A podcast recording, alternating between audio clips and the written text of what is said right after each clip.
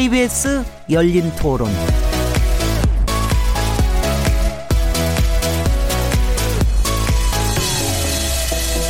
안녕하세요. 묻는다, 듣는다, 통한다. KBS 열린 토론 진행자 시민 김진혜입니다.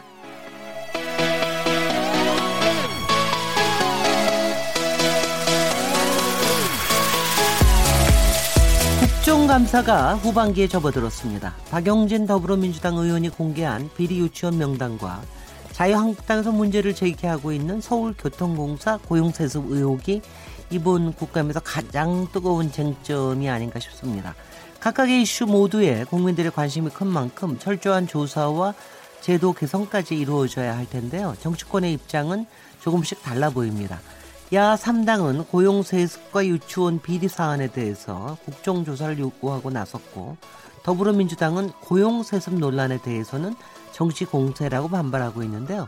그 배경이 뭔지 정치의 재구성을 통해 들여다보도록 하죠.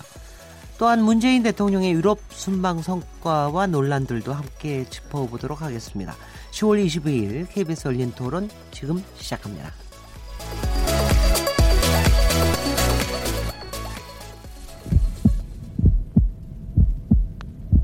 살아 있습니다. 토론이 살아 있습니다.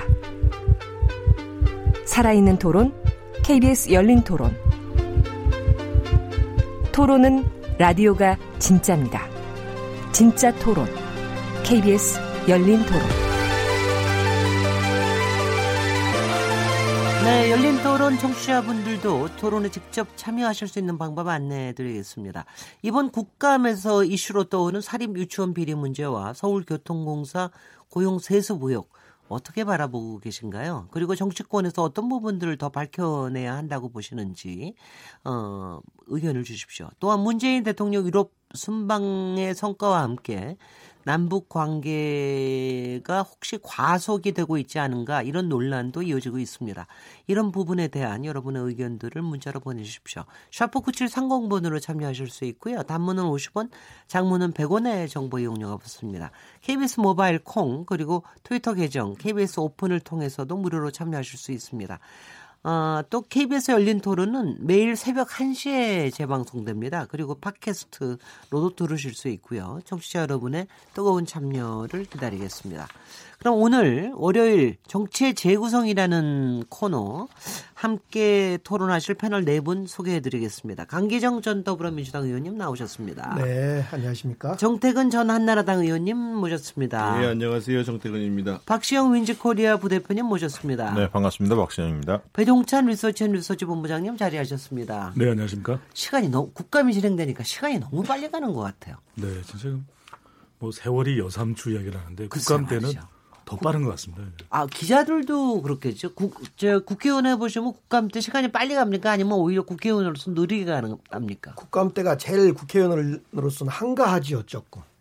어, 오히려 뭐 지역구 행사도 아- 면제되지요. 아, 또는 아, 뭐 아. 기타 다른 행사가 대부분 국감이란 이유로 다 취소되거나 불참해 되니까 그러니까 국감이 일종의 네. 휴가예요. 그러면은 아니 휴가는 아니죠. 시간적으로 여유가 있다는 거지 네. 사실 심리적으로는 엄청난 압박이 되죠. 정태근 의원님 국감 때 보통 어떤 멘탈로 저 보내셨습니까?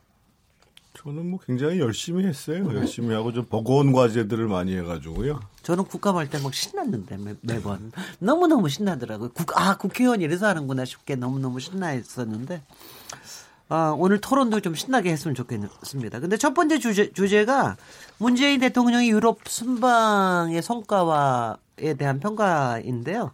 일단 어저께 문재인 대통령이 7박 9일 유럽 순방 일정 마치고 어저께 오후에 어, 귀국하셨습니다. 어, 한반도 평화 구성에 대해서 어, 이번 유럽 순방에 대해서 어떤 성과를 냈다고 생각을 하시는지 일단 정태근 의원님부터 얘기를 해보실까요? 어, 교황께서 이제 평양을 가겠다라고 사실상 약속을 하신 점에 대해서는 이제 큰 성과가 있었다고 봐야 될 거고요. 그것은 이제 저는 개인적으로 실질적으로 비핵화가 이루어질 거라는 것들에 대한 믿음이 사실 별로 없는 사람이에요. 네. 결국 김정은 체제가 핵을 완전히 포기할 것인가라는 거에 대해서 저는 사실 좀 신뢰하기 어려운데 어, 그런 상황 속에서 어떻든 평화 국면이 좀 구조화되고 무엇보다도 이제 교황이 간다고 하는 의미는 일정 정도 북한 사회 내부에서도 변화를 가져가겠다라는 약속으로 봐야 되거든요. 만약에 성사된다면. 네. 그러니까 이 프란체스코 교황이 이제 이 자기 조국 아르헨티나에 있을 때도 아르헨티나의 독재나 매춘이나 빈곤 문제에 대해서 굉장히 강경한 입장을 가지고 있었고 오히려 정권에 부응하는 사제들에 대해서 위선적이라는 지적을 했단 말이죠. 네. 그러면서도 상당히 포용과 유연, 유연성을 갖는데 결국 지금 북한에 간다 그러면 어떻든 북한의 종교 문제와 인권 문제에 대해서 교황이 얘기를 안 하지 않을 것이거든요. 그리고 그런 부분들이 이제 옛날과는 다르게 이제 북한 사회에 상당히 전파가 된다고 보여지기 때문에 북한 체제의 변화를 가져오는 데 있어서 큰 측면이 있고 네. 또한 가지는 어, 교황의 평양 방문이 성사되면 어떻든 그것으로서 비핵화 협상은 둘째치고 일단 평화 국면 자체는 상당히 단단해지는 데에 기여할 것이다. 그러니까 어, 다른 충돌이나 긴장을 고조시키는 선택을 서로 미국이라도 쉽게 하기 어려운 상황이 올 것이다. 이런 측면에서는 성과인데 문제는 이제 그 우리 대통령께서 유럽 정상들을 만나서 또 아셈에서 이제 제재 완화가 어 비핵화를 진전시킬 것이라는 거에 대해서 유럽의 정상들 그리고 아셈 공동성명에서 나왔던 것처럼 어떻든 이제 검증 가능하고 불가역적인 비핵화를 해야 된다. 이를 위해서는 어, 지금 제재 상태는 유지돼야 된다. 이 점들을 얘기한 것이 이제 어, 여전히 이제 우리가 주동적인 역할을 하는 거에 대해서 실제로 어, 세계 각국의 정상들이 그렇게 북한의 변화를 신뢰하지 못한다라는 네. 분명한 입장을 보여준 게 아닌가 싶습니다. 네. 저 어떻게 보셨어요? 지금 북한. 방문, 미국 방문, 유럽 방문 지금 9월, 10월, 10월 달이 정말 숨가쁘게 이렇게 돌아오는데 가는 곳마다 큰 성과가 있었지 않습니까? 미- 네.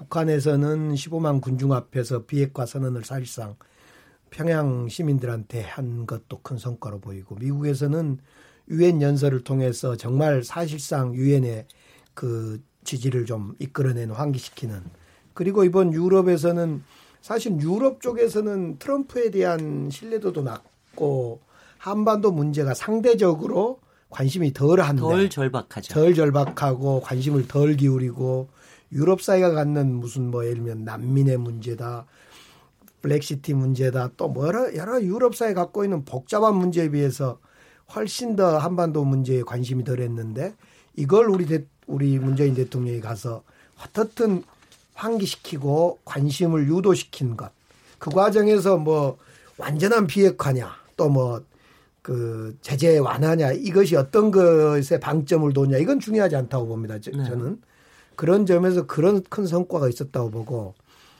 왜 그러냐면 사실은 완전한 비핵화든 제재 완화든 이건 유럽 사회가 사실상 결정적으로 결정을 내릴 그런 이슈가 아니고 미국, 북한, 한국, 이 여기 중국까지를 포함해서 여기에서 결정적인 결론을 내리고 공감대를 만들어내면 되는 문제이기 때문에 저는 이번 유럽 사회에서 뭐 디테일하게 어떤 점이 포인트가 있었냐 없었냐 보다도 어떻든 유럽 사회가 한반도의 환기를 분위기를 눈길을 주- 주게 만들었던 것이 큰 성과 아닌가 이런 네. 생각을 합니다. 뭐 그조차도 그럴 수 있을 것 같습니다. 배정찬 본부장님은 어떻게 보셨어요? 네, 분명 성과는 있는 것이죠.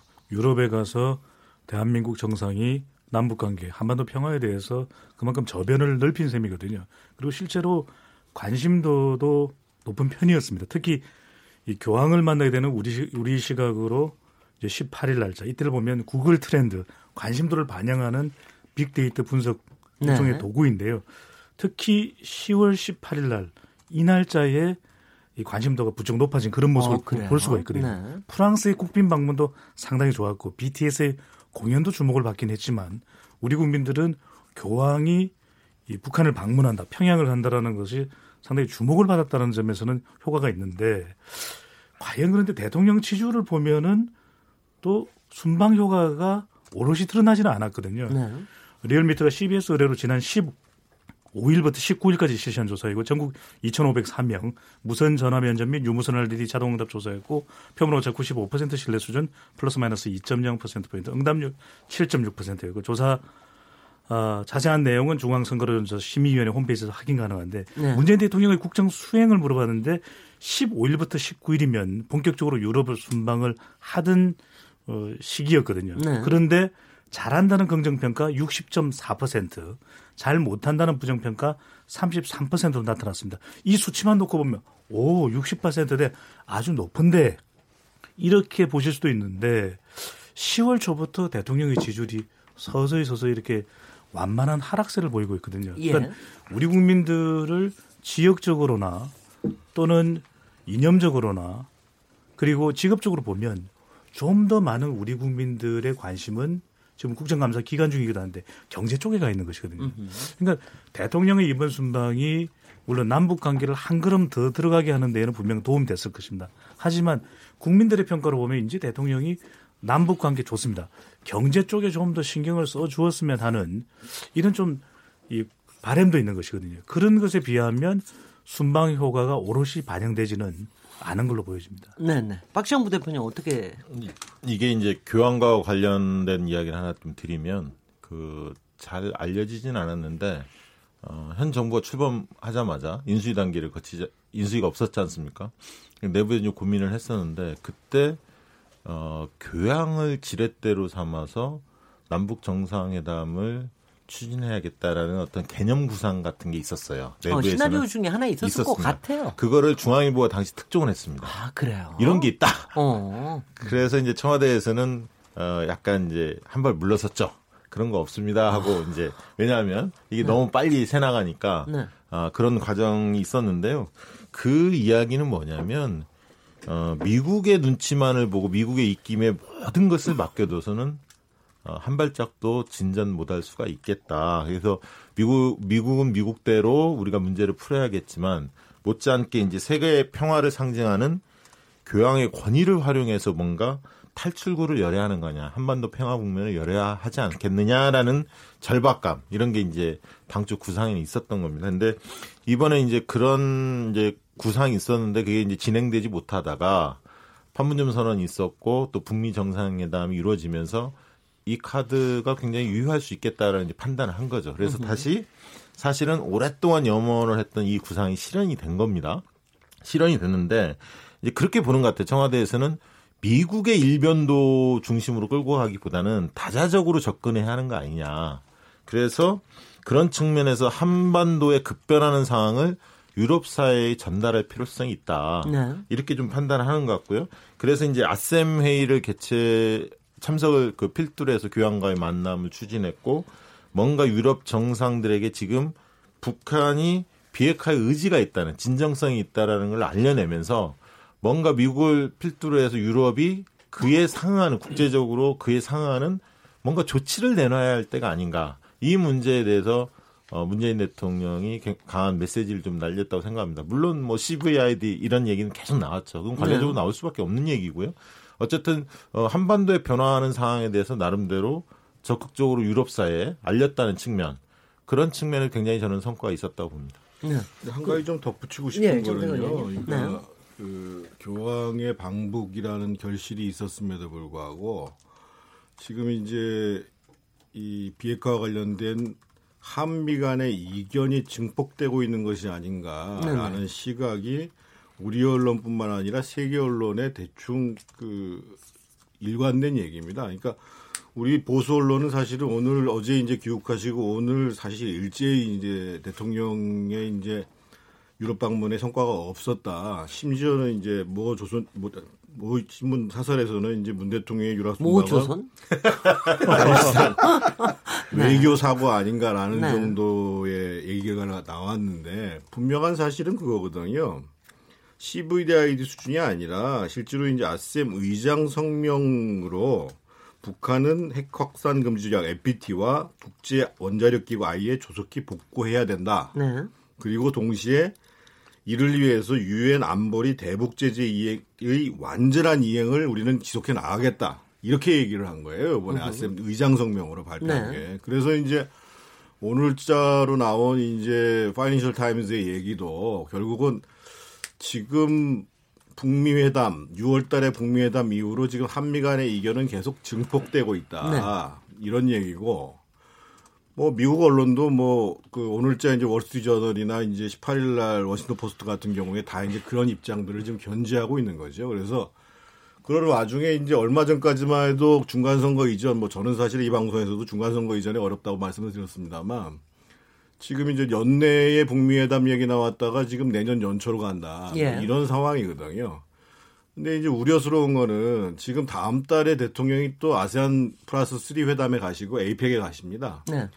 근데 문제는 거기 가셔도 아마 지금과 같은 입장에 변화가 없으실 거예요. 제재 이행, 제재를 완화해야 되는 것이 부핵화를 촉진시킬 것이라고 얘기를 하는데 지금 어떻든 그래도 상대적으로 자율, 그러니까 미국에 비해서 미국에 대해서 조금 여유가 있다고 하는 유럽에서조차도 지금 아까 제가 말씀드렸던 것처럼 MBT 복귀, IA 복귀, 그 CVID 수준의 이제 비핵화, 그 다음에 이제 이 대북 제재의 완전한 이행 이 얘기를 하고 있다는 거예요. 그러면 음. 제가 보기에는 아세안 3에 가면 아세안 국가들 에이펙에 가서 우리가 그런 얘기를 할 수는 있습니다만 과연 그러면 이 비핵화를 위한 대한민국 대통령의 그런 행보가 타당한 거냐?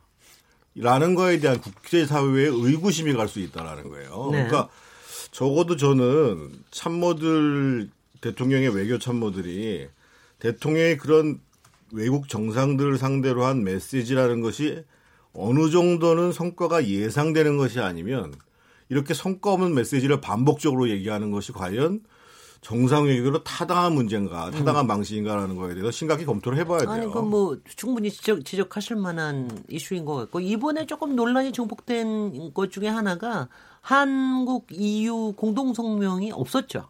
보통은 이제 이 정도 만나고 있으면 보통 이제 어떤 레벨에서든 공동 성명이 나오는데 그게 조금 무산된 거 아니냐. 뭐 그거에 대한 이유도 여러 가지가 뭐 해석이 나오는데 어떻게 보십니까? 강기정 의원이 아니면 박, 저는 네. 잘 모르겠어요 그 문제에 대해서는. 네, 강기정 의원. 아니 저, 도 뭐그 문제에 대해서는 네. 정확하게는 네. 모르겠는데 제가 이제 이해하는 건 이런 겁니다. 그러니까 실제로 북한은 종전 선언을 그렇게 그 목매이지 않, 않고 있는 것 같아요. 종전 선언에 대해서. 그렇게 표현은 그렇게. 어, 왜 그러냐면 있죠. 저도 네. 어, 좀 분석을 해보니까 북한은 현실적으로 가장 원하는 것은 제재 완화예요. 왜냐하면 북한이 원하는 건 뭐냐면 어, 미국과 유럽 내에 대자본들이 실제로 자, 북한의 자원과 에너지, 인프라 이런 것을 그 시장을 어, 뚫고 들어오려고 사실 움직임이 있거든요. 북한이 그걸 잘 알고 있습니다, 사실. 예. 그래서 이 만약에 미국이나 유럽의 대기업들이 북한에 들어와서 기업 활동을 하게 되면 실질적으로 그거는 전쟁이 끝난 것을 상징한다. 으흠. 이미 그건 종전 선언의 다름 아니다라고 북한은 판단하는 것 같아요. 그러다 보니까 지금 이제 어 종전 선언에 대해서 왜 그런 생각을 가졌냐면 트럼프 자체가 종전 선언에 대해서 쭈삣쭈삣 하고 있고 시, 실제적으로 미국 내에서 국내 정치를 돌파할 힘이 없는 것 같다라고 보는 것 같아요. 네. 그리고 어 자신이 없기 때문에 차라리 미국 내 지금 그 자원 측면에 이런 데에서 시장을 노리고 지금 들어오려는 하는 데들이 막 방북하고 있거든요, 실질적으로. 네. 이런 것들을 보면서 어, 상응하는 조치가 문재인 대통령도 이야기하는 상응하는 조치가 이게 종전선언이나 이런 쪽이 아니라 제재 완화 쪽인 것 같아요. 네. 북이 행동을 하면 비핵화에 걸맞는 몇 가지 행동을 하면 거기에 맞게 제재 완화를 일부 해줘야 하는 거 아니냐라고 보는 것 같고 저는 어, 고도의 노림수가 있다고 보는데 미국에서 실제로 트럼프도 원하는 게 그런 어떤 군산 복합체들은 이 이런 한반도 평화 분위기가 달가워하지 않겠지만 그런 어떤 자원외교나 이런 걸 노리는 어 대자본 같은 게 대기업들은 실질적으로 트럼프하고 또 이해관계 맞물리는 측면도 있거든요. 트럼프도 어 되, 워낙 그 장사 속이 밝은 분이니까 그래서 어 미국, 유럽, 중국, 우리나라 이런 어떤 자본들이 북한에 투자가 이루어져 경제 협력이 일어난다면 그 자체로 이미 종전선언은 된 거나 진배 없다. 이렇게 좀 보는 것 같고 그런 음. 측면을 자꾸 문재인 대통령이 국제사회에 메시지를 던지시는 것 같아요. 네, 강기정 의원님. 한미 간의 이견에 대해서 이제 우려하는 것이 있는데 저는 이견이 이제 만약 있다면 그건 잘 조율돼야 할 문제인 건 분명합니다만은 지금 상황을 이견으로 보는 것이 맞는가에 대해서 저는 생각을 좀 달리합니다. 네. 이번 예를 들면 아셈 유럽에 갔을 때 아셈 무장단 성명의 NPT 복귀 문제라든가 여러 가지 완전한 비핵화 주장이나 이런 것은 유럽 사회 정도에서 한국 한반도를 볼 때는 그런 언론적인 이야기 외에 전술적 어떤 전략적 얘기를 할 수가 없습니다. 오히려 사실은 초기에 미국에서 완전한 비핵화 CDVI 등 뭐 얘기를 하다가 우리 강경화 장관도 그런 이야기를 했지만 융통성 또는 전략적 접근 이런 얘기를 하면서 그 주고받는 응? 네. 주고받는 모든 핵리스트를 다 공개하고 원샷이 아니라 전략적 접근 이런 이야기를 했던 것은 한반도를 둘러싸고 미국이나 북한과 한국 정도는 그런 그 전략적 고려를 하는데 유럽에서는 그런 전략적 고려를 할 수도 없고 할 이유도 없죠. 그런 점에 저는 마치 한국과 미국이 이견이 있는 것처럼 예를 들면 제재 완화를 요구했는데 완전한 비핵화를 주장했다. 유럽에서. 이것도 저는 그럴 수 있다고 보고요. 두 번째. 또 오늘 뭐 그 한미 공군 훈련 관련해서 뭔가 이견이 있어서 조율이 안 된 것처럼 되는데 사실은 그것도 미국의 어떤 필요에 의해서 먼저 그 연기 요청을 했고 우리가 따라가는 형태였는 것 같아요. 그 필요한 것은 북한하고 어 미국 과의 고위급 회담을 위한 사전 정지 작업으로. 그런 거를 볼 때 저는 오히려 이견이 있는 게 아니라 지금 유럽의 공기와 유럽이 그러니까 한반도를 보는 공기와 이쪽 당사자의 사실상 남북 미 이 당사자들의 생각은 많이 다르다. 느낌이. 공기가 다르다. 이렇게 봐야 거 아니냐 싶어요. 네, 배준찬 본부장. 네, 항상 뭐 여론의 관점에서 볼 수밖에 없는데 지난 9월 18일 문재인 대통령이 평양을 방문하기 전에 우리 열린 토론 코너에서도 계속 이야기했던 것이 성과가 나온 한 걸음 더 나가지 못하면 후폭풍이 있을 것이다. 그런 이야기를 했는데 2박 3일 동안 여러 가지 일이 이루어졌거든요. 네. 그리고 이 평양 정상회담에 대한 국민들의 평가는 대통령의 지지율을 평양 정상회담 직후 70%대까지 A 플러 A 플러스. 네, 공중파 3사 조사까지 올렸거든요. 그런데 문재인 대통령이 유럽을 방문하면서 정부의 조직이 그런 점들을 감안하지 못했다. 그렇게 보진 않거든요. 왜냐하면 왜 이런 이야기들을 꺼내놓았을까? 또 단순히 정치적인 만남도 많았지만 정상회담이 있었지만 이 프랑스 국민들과의 대화도 있, 었 어요 그래서 네. BTS 공연도 있었고 BTS 공연만 있었던 것이 아닙니다. 한국의 문화를 소개하려는 방을 유구한. 예, 유구한 5천 년 전의 문화를 소개하는 것이거든요. 그렇다면 저는 이런 생각을 하는 게 이게 여론이 형성되는 것이 마크롱 대통령의 의견도 중요하지만 더 중요한 건 유럽 국민들의 의견이거든요. 네. 한반도 평화를 위해서는 이렇게 대한민국이 노력을 하고 있다면 그다음 응답할 순서는 누구냐면 북한입니다. 그러니까 비핵화라는 것을 전제로 할 때는 끊임없이 우리 정부가 이렇게 노력하는데도 봐라. 이게 유럽의 정상들은 비핵화를 빨리 하라는 건 아니냐. 그러니까 그것 자체가 북한사에 대한 압박이 된다고 보고요. 또 프란치스코 교황 물론 뭐 한국에 프란치스코라는 이름을 가진 사람이 있는지 없는지는 모르겠는데 이 정상 회담 유럽 순방 기간 중에 프란치스코 교황을 이 Social Metrics Insight 빅데이터 감성 분석 도구에 넣어보면 이 교황 문재인 대통령 이름 외에 등장하는 단어는 평화입니다. 네. 그러니까 비핵화라는 것이 등장 안 해요. 그러니까 이 이야기는 결국은 프란치스코 교황이 가서 비핵화를 끌어내지는 못할 겁니다. 그런데 왜 교황을 만나고 미사에 참석하냐면 미장센이 만들어지는 것이거든요. 당연하죠. 그러면 교황이 가서 얼마나 근사한 미장센이 김정은 위원장과의 만남이 되면 네. 유럽의 국민들이 그걸 볼 때 유럽의 바티칸이 있으니까요. 그러면 그걸 보면서 빨리 비핵화 안 하고 뭐 하냐 이런 효과가 있다는 것이지 교황 이 교황이 직접 김정은 위원장과 비핵 협상 딜을 하는 건 아닐 겁니다. 그래서 저는 이걸 너무 한쪽으로만 판단하는 것은 좀 지나치다. 대통령이 정상회담을 한 것은 분명히 어떤 반사적인 효과에 대한 공공외교의 측면도 있다. 이렇게 좀 다양하게 접근하는 것도 좋다고 보여집니다. 네. 그 아까 한이유 공동성명 무산권은 이렇게 되는 겁니다. 그러니까 지금 보도가 나오게 된 게 일본의 요미우리 신문에서 먼저 보도를 했고 일본 언론들이 쭉 보도를 한 것이 네.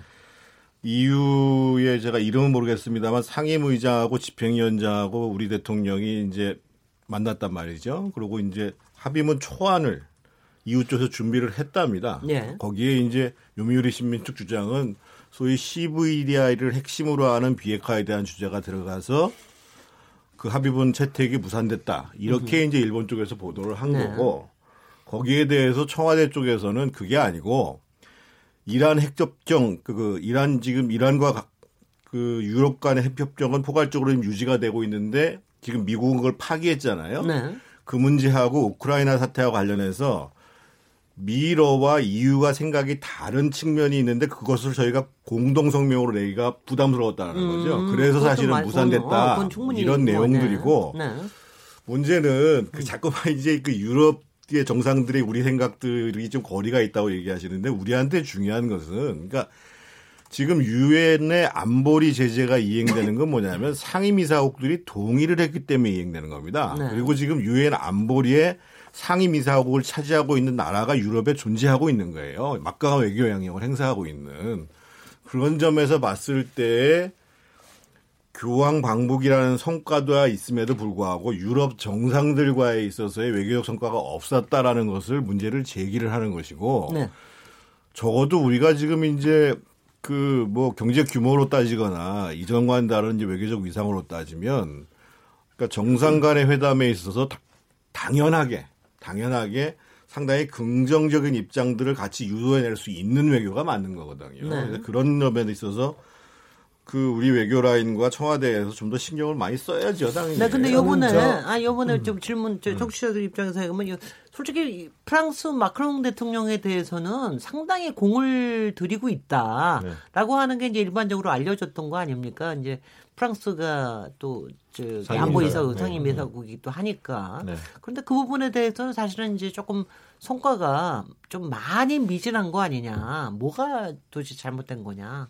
뭐 이 부분 얘기해 보시죠. 저는 그 부분에 부대표님. 있어서 뭐 네. 프랑스나 영국 다 마찬가지지만 어, 상임 이사국으로서 굉장히 중요한 나라지만 실질적으로 이제 미국의 눈치를 많이 보고 있거든요. 당연하죠. 그리고 프랑스 같은 경우도 미국과의 여러 농산물 관련해서도 뭐 음. 이렇게 해결할 과제들이 있거든요. 그래서 네. 지금 일방적으로 미국이 세게 안 움직이는데 먼저 한국에 손을 들어준다? 쉽지 않죠. 음. 그럼요. 다만 이제 어떤 상황에 지금 그 한반도 평화가 어떻게 전개되고 있고 북한의 북한의 최고 지도자가 어떤 생각을 갖고 있는지를 내밀하게 정확하게 들려줌으로 인해서 이후에 북미 간에 뭔가 변화가 있을 때 프랑스가 보조를 맞출 수 있는 그걸 저는 해냈다고 보고요. 외교는 저는 상대가 있다고 봅니다. 이걸 잘 무시하는데 뭐냐면 북한과 관련해서도 왜 우리가 철도나 도로에서 연내 착공에 이렇게 자꾸 서두르려고 하느냐 보수 쪽에서 문제 제기하죠. 네. 북미 간에 뭔가 변화가 없는데 왜 이렇게 앞서가느냐 이런 지적을 하는데 북한은 김정은 위원장이 영향이 절대적이긴 하지만 북한에서도 정치가 필요한 겁니다. 그러니까 네. 뭐냐면 군부 세력이나 이런 사람들은 김정은 위원장이 확 밀어붙이는 거 그렇게 달가워하지 않거든요. 자기들 다 기득권이 있는 건데요. 그렇다고 때문에 때문에 이 비핵화를 내려놓았을 때 경제 협력들이 어떻게 이루어지고 북의 체제를 안정시키면서도 변화를 어떻게 해낼, 해낼 수 있나 있느냐에 대한 그림을 좀 보여줘야 하는 거예요. 네. 바로 착, 착공한다고 바로 돈 들어가고 뭐 이런 건 아니지만 이렇게 이렇게 변화할 수 있고 우리가 경제적 번영을 이룰 수 있다라는 그런 어떤 그림을 자꾸 보여줘야 북한 내에서도 김정은 위원장이 반발하는 일부 군부나 이런 데를 설득할 수가 있는 거거든요. 그런 측면에서의 어 저는 문재인 대통령이 여러 가지 포석을 놓고 있다고 봅니다. 우리가 음. 아까 얘기했던 트럼프를 상대로 트럼프의 국내적 정치적 상황을 고려해서 여러 가지 수순을 놓고 있지 않습니까? 마찬가지로 북도 북한 내부의 정치적 상황이 있는 거거든요. 그런 측면들을 종합적 고려해서 판단을 해야지 하나씩 하나씩 다 끊어갖고 우리만 너무 앞서간다? 우리가 앞서가야죠. 네, 강기정 좀- 의원님. 그 우선- 뭐 얘기해 보 지금 저기 이른바 하, 저기 남북 관계에 우리가 좀 과속하는 게 아니냐 이런 뭐 비판 내지는 이제 의견들이 좀 제시되고 있는 부분에 대해서 좀 클리어를 해 보십시오. 이제 과속한다기보다도 북미 관계가 조금 터덕거리고 있다라는 게 맞겠죠. 네. 제가 볼 때는 이제 애초에 우리 국민들이 생각할 때는 연내에 북미 2차 정상회담이 되고 종전선언도 연내에 될 것이다라고 했는데 지금 조금 뒤로 밀쳐지는 분위기가 있는 거 아닙니까? 네. 그 밀쳐진 데는 분명히 미국 중간선거라는 11월 6일 선거라는 변수가 분명히 트럼프에게는 존재하고 그게 좀 늦춰지고 있어서 뭔가의 역으로 우리가 과속한 느낌이지 저는 매우 정상적으로 잘 까고 있다. 특히 지금 어 폼페이오가 무슨 이야기를 했냐면 일주일 후에 미국에서 북한의 고위급 인사가 와서 회담을 할 거다. 실무 회담 정도로 만족 안 되겠다. 고위급 회담을 통해서 좀 풀어보자. 네. 실무 회담은 이제 미 국무부 그 이쪽 한반도 쪽 대표인 비건 대표하고 우리 최선희 외무상 부, 부 부 부장? 부장. 응. 네. 이렇게 실무회담을 사실은 빈이나 이런 데서 하려고 했는데 그게 안 된 거 아닙니까 지금? 여러 가지 이유로. 그래서 폼페이오 입장에서는 아 그보다 급수를 좀 높여서 top-down 방식으로 한번 해보자. 그래서 폼페이오와 뭐 여차하면 김여정 사실은 김정은의 복심이라는 김여정까지 음, 뉴욕으로 와서 한번 one shot으로 고위급 회담을 해보자. 이런 생각까지 가지고 있는 것 같아요. 그래서 약간 우리가 볼 때는 뭔가의 우리가 과속한 느낌인데 오히려 북미 간에 조금 지금 속도가 안 나고 있는 것 때문에 그렇다고 보고요. 저는 이런 생각을 해봅니다. 아까 저 배종찬 본부장님은 교황이 비핵화까지를 주장하거나 요청하거나 하진 않을 거다 이런 말씀하시는데 저는 오히려 교황이 결정적일 때는 한반도의 비핵 한반도 평화를 위해서 비핵화와 종전 선언을 양쪽에 북한과 미국에 동시에 요구할 수도 있겠다 생각이 들어요. 음. 사실은 과거에 그 쿠바하고 미국하고 싸울 때 미사일 위기 이후에 싸울 때 직접적인 요구를 했거든요. 또 콜롬비아 내전 때도 야 너희들 싸우지 말고 내가 방문할 테니까 너내 방문한 조건으로 싸우지 마. 상당히 종교적인 행위를 넘어서서 정치적 행위 메시지를 냈다는 점에서 저는 음. 만약 우리 한반도에게는 극단적으로 뭐 우리가 속도가 빠르든 또 한미 간에 뭐 균열이 있든 속도 어, 문 아니 그런 과정에서 교황이 아주 결정적인 역할을 할 수도 있다. 저는 이런 생각이 들고요. 한 가지만 마지막으로 말씀드리면 마크롱하고 저는 이번에 우리 대통령과 잘한 것 같아요. 오랜 시간 친분도 쌓고. 근데 기본적으로 유럽 사회가 보이는 미국에 대한 것은 미국 트럼프가 이 다자주의 부정하면서 완전히 소위 옛날 자국 그 패권주의로 가고 있고 또 기후 협약도 탈퇴하고 급기야 뭐 최근에는 뭐 미국과 소련이 맺었던 무슨 뭐 전력 무슨 뭐 그것도 파기한다 그러고 그런 걸로 보면 유럽 사회에서는 트럼프가 뭐 한다고 하면 웃어본 거 아닙니까? 신뢰도 않고 저는 그런 것에서 나온 한반도 문제의 최선의 모습이 이번 유럽 사회에서 나와줬다. 그래서 크게 우려할 일이 아니다 이런 생각이 좀 들어봅니다. 음. 네. 그러나 교황의 이 방북이 과연 어떤 정치적 결과를 가져올지는 뭐 예단할 수는 없습니다. 그런데 정말 혹시 그거 아세요? 왜 예전에 이런 이런 교황의 방문이 여러 번 얘기됐었잖아요. 클린턴 때도 그렇고 여러 번 했는데 네. 왜 그때마다 무산됐었습니까? 실제 북한이 북한이 그런 준비가 되어 있느냐도 사실 중요한 부분이거든요. 아, 북한 여론이 저기가 안 예. 돼 있었다. 그러니까 교황이 방문하는 것이 아까도 말씀드렸듯이 어떤 환경과 분위기를 만들어주는 극적 효과를 보여주는 미장센 효과 정도에 그친다면 사실은 그것 말고 다른 실질적인 것을 원하는 여론을 감안한다면 미장센 보여주는 것이 다가 아닐 수가 있거든요. 그리고 네. 또 중요한 것은 오바마 대통령이었다면 다를 수 있었을 것 같아요. 그런데 지금 트럼프 대통령이 과연 이 교황의 방북에 대해서 영향을 받을 것이냐 저는 영향을 받기 쉽지 않다고 봅니다. 첫 번째로는 어, 지난 2016년 대선 과정에서도 보면은 가짜 뉴스가 어, 교황이 교황이 트럼프 후보를 지원한다 이런 가짜 뉴스가 또 나돌게 됐었거든요. 네. 그런 부분에 대해서 사실 진보라고 하는 교황의 성향 그리고 아주 보수적인 트럼프 대통령의 정치적인 성향을 감안한다면 쉽지 않을 것 같고 또 하나는 트럼프 대통령은 다른 역대 어떤 대통령보다도 이 복음주의 기독교를 정치적 자산으로 하고 있는 사람이 교황의 이야기를 아무리 전 세계적인 종교 지도자라도 귀담아 듣는다. 그것도 남북 문제에 대해서 저는 아니라고 보고요. 그런 면에서는 교황의 효과는 북한을 압박하는 효과가 분명히 지금 있을 거다. 본부장님이 네. 이제 종교 전쟁까지 만드시고 아니, 그러니까 저는 실제 정치인과 종교와 관련된 예, 네. 저는 항상 평화를 주장하고 있습니다. 예. 네. 그다음에 두 번째로는 과속이라는 이야기가 나오는 것은 이 속도는 우리가 이 속도를 어떻게 느끼고 반응하느냐에 따라 달려 있는데 저는 아까도 말씀드렸지만 여론의 관점에서 본다면 지금 우리 국민들은 대통령이 남북 관계 좋게 평가합니다. 그런데 대통령이 해야 될 일은 남북 관계만 있는 것이 아니거든요. 왜 지금 이 북한을 방문하고 난 이후에 지지율이 엄청 뛰어올랐다가 지금 차츰 하락하는 국면을 보일까? 일간 조사를 보면 앞서 소개해드렸던 리얼미터와 CBS 조사에서 가장 최근 50%까지 떨어진 마지막 두 날짜의 조사에서는 그런 결과를 보여주고 있거든요. 그 네. 이야기는 대통령이 남북 관계에 과속 스캔들을 한다는 국민들의 반응보다는 물론 이 미국이라 또 유럽에서 보는 대통령의 속도도 중요하겠지만 우리 국민들이 보는 속도거든요. 잘하고 있다. 그렇다면 이제는 이걸 좀 더 체계적으로 시스템적으로 외교장관, 통일부 장관, 안보실장 등등등 있으면 그들이 시스템적으로 하고 정작 정상회담이 있으면 대통령이 나갈 일인데 지금은 사실은 경제 쪽에 더 방점을 찍어줘야 되는 것이거든요.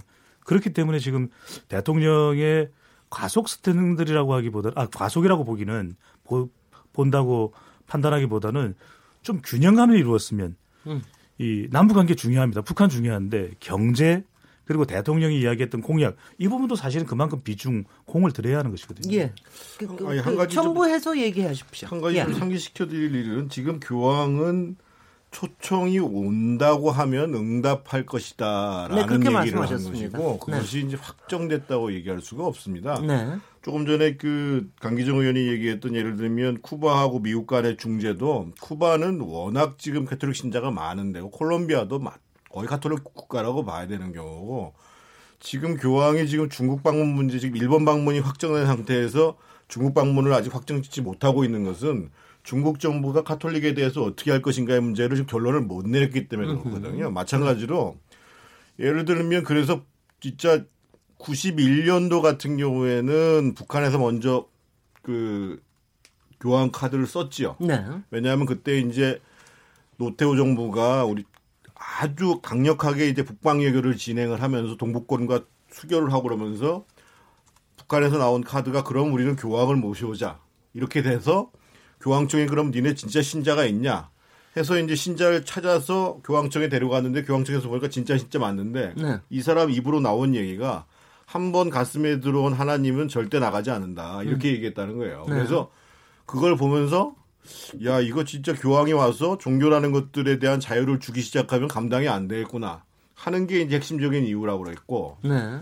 2000년도 같은 경우에는 그때 사실 이제 그 제네바 합의가 사실상 무너지고 난 다음에 이제 북한에서 국면 전환을 하기 위해서 다시 시도했다가 결국은 양측이 다 이제 못 가겠다 이렇게 얘기가 돼가지고 이제 됐던 건데 결국은 이번 또 성사가 되려면 아마 이제 그 거기 지금 주교가 없잖아요. 네. 그래서 교황청 쪽하고 북한하고 상당한 협의를 진행을 할 거예요. 네. 그리고 카톨릭 쪽 입장에서 봤는데 교황이 갔는데 별 성과가 없었다. 이거는 말이 안 되는 거거든요. 그것도, 네. 그래서 이제 그것이 하나 남아 있는 지점이라고 봐야 됩니다. 네, 네. 무조건 지금 뭐 확정된 거라고 볼 수는 없는 겁니다. 네. 지금 문재인 대통령 지지율이 뭐 저기 조금 이제 하락세에 있다라는 거 부분에서 네. 혹시 지지율에 대해서 뭐 재고에 대해서 혹시 얘기하실 부분이 혹시 있으시면 강조해 주십시오. 박시영 뭐 대표님 혹시 지- 있으십니까? 뭐 네, CBS 리얼미터 아까 조사 개요는 다 말씀하신 것 같고요. 그 지난- 지난주 대비 한 1.5% 포인트 하락을 해서 60.4% 이렇게 나왔는데 네. 네. 아무래도 이제 유럽 순방이 그 사실 생중계가 이루어지지도 않고 우리가 뭐 만약에 만약에 조금 멀어요. 예, 솔직히. 그리고 시차가 좀 뭐 새벽에 이루어지는 경우도 많고 만약에 교황님과의 만남이 그 30몇 생중계로 분간 생중계를 네. 했으면 또 완전히 아, 다르죠. 그럼 뭐 예, 수 그런. 어떤 네. 부분도 분명히 있어요. 왜 감성을 자극하는 측면이 있거든요. 네. 예, 그런 측면도 좀 있고 최근에 이제 국감을 통해서 여러 이슈들이 터져 나왔죠. 서울 뭐 교통공사 채용 비리, 뭐 고용 세습이라는 네네. 프레임도 붙이고 있, 있습니다만 어쨌든 채용 비리 건이 있었고 또 사립 유치원 문제도 있지만 이것도 어쨌든 민주당 박용진 의원이 용기 요거는- 있게 이제 했지만 했지만 그것이 꼭 또 현 정부의 플러스 요인은 아니거든요. 현 네. 정부도 그런 부분에 대해서 교육부가 책임질 부분이 있기 때문에 예. 이 부분도 있는 것 같고요. 그다음에 뭐 택시 파업이라든가 이런 등등의 좀 그런 부분에 대해서 정, 그, 그 국토교통부가 좀 어, 미리 대처를 하고 명확한 입장을 좀 견지할 필요가 있는데 이런 등등에 대한 어떤 일련의 과정 속에서 어, 정부에 대해서 약간의 어, 실망감 이런 것들이 쌓이면서 조금 소폭 하락한 것 같아요. 네. 그 대통령 지지율을 보면은 지금 뭐, 요거 한 가지만 같이 네, 좀한 가지만 갑자기 오늘. 청와대에서 네. 청와대에서 뭐 청와대 비서진을 사칭하는 무슨 사기가 있다고 그래서 저 이거는 국민들께 알려야 된다고 대통령이 직접 얘기를 하셨다는데 그건 어떤 건지 요거 잠깐만 좀 얘기를 해주시죠. 글쎄 뭐 내용을 알고 계시면은 저는 네 사칭한 아주 내용을 사칭한 사기가 있다는 것만 네, 아십니까? 대통령이 뭐그 공개하라 이렇게 네. 지시한 것 같고 회의 때 네. 보고가 올라간 것 같아요. 임종석 실장 뭐 사칭한 뭐뭐 매덕 뭐 사칭한 것도 있고 그 다음에 뭐 한병도 정무수석을 또 사칭해서 뭔가 뭐도 네. 있고 늘 정권 때마다 이런 게 터지는데 아니 근데 그 그저 어떻게 사칭하는데 아니, 넘어가는 데가 늘 있죠. 그건 어느 정권이든 네. 고위 예를 들면 비서실장이나 수석들 사칭한 것들이 있습니다. 늘 있는데 이것을 그 조용히 처리하지 않고 오히려 공개적으로 얘기한 게 좀 특이한 케이스죠. 대통령이 네. 오히려 공개적으로 하면서 어 이런 게 속지 말라 이, 이 시그널을 좀 준 거죠. 주로 네. 투자 사기입니까? 주로 그렇습니다. 투자 뭐 누가. 아는데 뭐 네네. 힘써준다 해서 뭐 이렇게 뭐 그런 것들이죠. 네. 예 예. 과거 본부장님 말을 정권부터- 끊었으면 죄송합니다. 아닙니다, 아닙니다. 네. 뭐 구체적인 내용은 박시영 부대표께서 잘 설명해 주셨는데 과거 정권 때부터 그런 부분들이 있었었거든요. 근데 이제 다만 우려하는 부분은 이 특정 인물이 특히 청와대에서 주목받는 인물이 있다 보면 그 인물이 인물로 사칭하는 사람들에 대해서 어- 일종의 말도 안 되는 이 사기 캐릭터의 영향력이 생긴다 그러면 정말 잘못된 일이죠. 그건 네. 있었어도 안 되는 일이고 그런 걸 사칭하고 다닌다면 엄벌에 처해야 되는 것인데 다만 아까도 말씀드렸지만은 어, 조금 전에도 말씀드렸지만 이것이 특정 인물에 많이 주목되는 현상은 다시 한 번 더 청와대에서 눈여겨볼 필요- 필요가 있을 것 같고요. 왜 그러면은 그런 사람들이 사칭의 여지가 있느냐? 많은 또 대통령이 공약들을 이야기했었거든요. 바로 그런 부분에 대해서 뭔가 자기가 할 수 있는 것처럼 아직 진행조차 되지 않고 있으니까 그런 것도 일말에 일말에 많은 부분은 아니겠지만 있는 것 아니냐라고 하는 어, 상황이라면 그 부분은 청와대에서 사정 쪽이 됐든 누가 됐든 경찰 쪽이 써야죠. 됐든 신경을 써야 될 부분인 것 같고요. 그다음에 아까 대통령의 지지율을 제가 어, 오늘 어, 발표된 조사죠. 오늘 발표된 조사인데 이 조사에 대해서 주목을 하게 되지 않을 수 없는 것이 대통령의 지지율을 이 집토끼라고 하죠. 대통령의 핵심 지지층으로 보면은 괜찮아요. 별다른 문제가 없습니다. 그런데 이게 과연 어 우리가 한 번 더 지켜봐야 되나 이런 생각이 들었던 건 이념 성향이 두드러지지 않는 것이 무당층이거든요. 예, 지지할 정당이 없다는데 이 무당층의 숫자가 적지는 않습니다. 물론이죠. 그런데 이들의 대통령 국정수행 평가가 37.4%예요. 음. 근데 이 사람들은 주로 어디에 관심이 많냐면 무당층이다 보니까 좀 이념적으로도 무이념층인 경우들이 많습니다. 주로 자기들의 먹고 사는 문제에 관심이 많은데 남북 관계보다는 이들이 경제 또는 대통령의 공약 이행 또 여성들도 있습니다. 여성들이 네. 또이 탈정치적인 성향을 보이거든요. 네, 그다음 일, 일상의 문제. 조금 신경을 써야 되지 않을까라는 생각을 하지 않을 수 없었던 것은 지난 대선 기간 내에 문재인 대통령이 강한 경쟁력을 촛불 민심도 있지만 가졌던 것은 지지 정당이 없는 무당층에서 단연 단연 돋보였습니다. 네. 부각됐던 것이 문재인 대통령의 지지율인데 이들이 지지율이 현재 60.4%로 꽤 높은 편인데도 왜 이들은 37.4%일까? 이 부분은 저는 들여다봐야 할 걸로 그 약간 보입니다. 석- 네. 뭐 네네. 큰 맥락은 배종세 본부장의 의견에 동의하면서 한 가지 네. 덧붙여야 할 것은 그러니까 지금의 정치 구조상에서 보면 무당파가 누구일까를 잘 볼 필요는 있습니다. 그러니까 아까 민생 경제에 좀 더 관심 있는 층이라는 지적은 맞고요. 다만 이런 건 있죠. 지금의 정당 지지도를 보면 어, 민주당 지지도가 거의 뭐 한 45% 내외로 높게 나옵니다. 대개 40% 훌쩍 넘는 조사들이 많죠. 자유한국당 지지도가 어떤 조사에서는 뭐 한 20% 가까이 나오기도 하고 어떤 조사에서는 10% 초반 나오기도 하고 그렇습니다. 조사 방법에 따라 막 차이가 있는데 이러다 보니까 흔히 얘기해서 보수층에서 이탈 실망해서 이탈한 분들이 상대적으로 무당파에 많이 가 있는 것도 또한 사실입니다. 그러니까 네. 그런 측면을 이제 고루 보셔야 한다는 거죠. 그러니까 민생 경제에 관심이 많기도 하면서 상대적으로 이념 성향은 진보 쪽에 이탈한 분들보다는 어 원래 보수 성향이 좀 강했는데 지금의 보수 정당이 마음에 안 들어서 이탈한 분들이 좀 더 많다. 네. 이렇게 이해하시는 게 좋을 것 같습니다. 예. 그래서 뭐 그렇게 이해하는 것은 뭐 이걸 논박을 할 생각은 없는데 또 눈여겨봐야 될 부분이 무, 무이념층이거든요. 분명히 보수 진보가 있는데 나는 이념상 모르겠다라고 하는 부분들.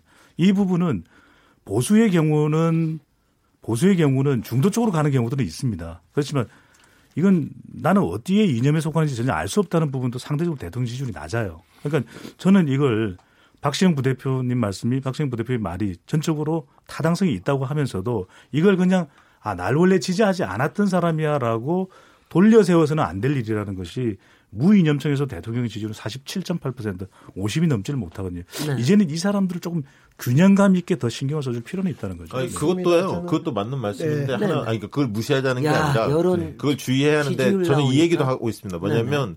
주관적 이념 상을 물을 때 진보, 중도, 보수라고 밝히는데 말씀하신 지금 배정점 본부장님 말씀은 뭐냐면 자기가 어떤 이념을 갖고 있지 않다.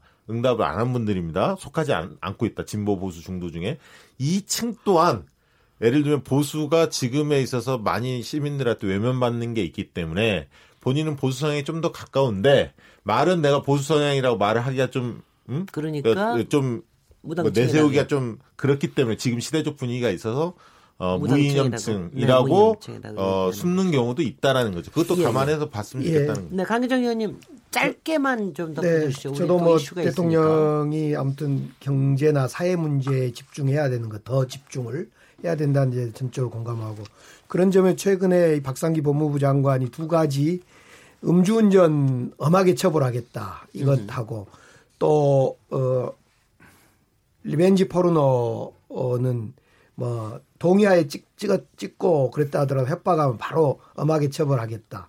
이런 얘기는 잘한 것 같아요. 음흠. 근데 저는 더 나아가서 그 음주운전 사고, 사망 사고 경우 최고형 구형해라. 이 정도 가지고 안 되고 그, 그, 지금 국회의원 100여 명이 특별법 아, 그거는 만들어서 법을 바꿔야 되겠다. 윤창중법 살인에 준해서 기소하자는 법 네. 윤창호 호 윤창호 예 윤창호 청년의 법을 만들어야 된다 저는 이런 생각이 좀 들어요. 그래서 예. 아니 저는 깜짝 놀랐어요. 살인 저기 하면 10에서 16년이라니. 사실은 지금 네. 최고의 뜨거운 것이 PC방 살인 사건이 그 최고 맞습니다. 뜨거운데 네. 이저 술 먹거나 정신 그 심신미약. 심신미약을 감형해 주는 이걸 없애자. 이거 정말 국민들이 뜨거운 주제니까 네. 이런 것도 적절히 잘 대응해야 될 것 같습니다. 네, 정태근 의원 여기다 꼭 얘기 보태실래요? 없습니다. 아니요, 됐, 됐습니다. 그럼 여기 요 주제는 여기까지 하도록 하고요. 아마 문재인 대통령과 지금 정부에서도 뭐 이제 어저께 귀국하셨으니까